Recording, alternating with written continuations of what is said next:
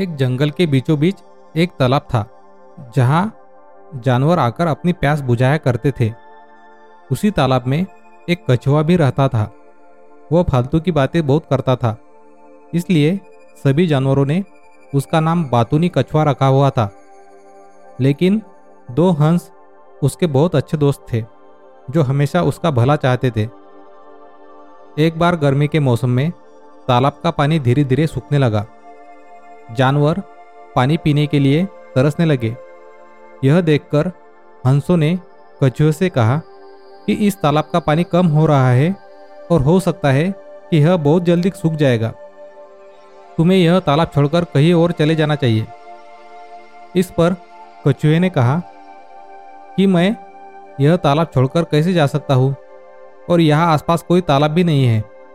लेकिन हंस अपने दोस्तों का भला चाहते थे। उन्होंने अपने दोस्त की मदद करने के लिए बहुत सोचा और एक तरकीब निकाली।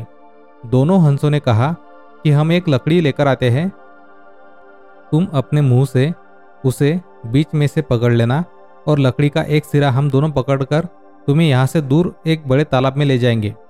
उस तालाब में बहुत सारा पानी है और वो कभी नहीं सूखता।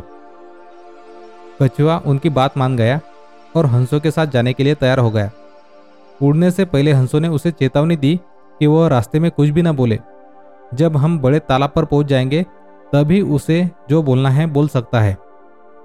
कछुए ने हाँ में उत्तर दिया और लकड़ी को पकड़ लिया। वो दोनों हंस लकड़ी को पकड़कर उड़ गए। वो उड़ते हुए एक गांव के ऊपर से निकले।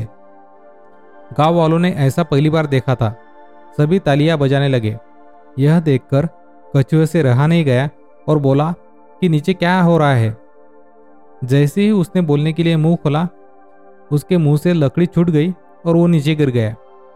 ऊंचाई से नीचे गिरने की वजह से कछुआ मर गया और हंस अफसोस करते हुए वहाँ से चले गए। इस कहानी से हमें यह सबक मिलती है कि हमें बिना वजह और बिना मतलब के कुछ भी नहीं बोलना चाहिए।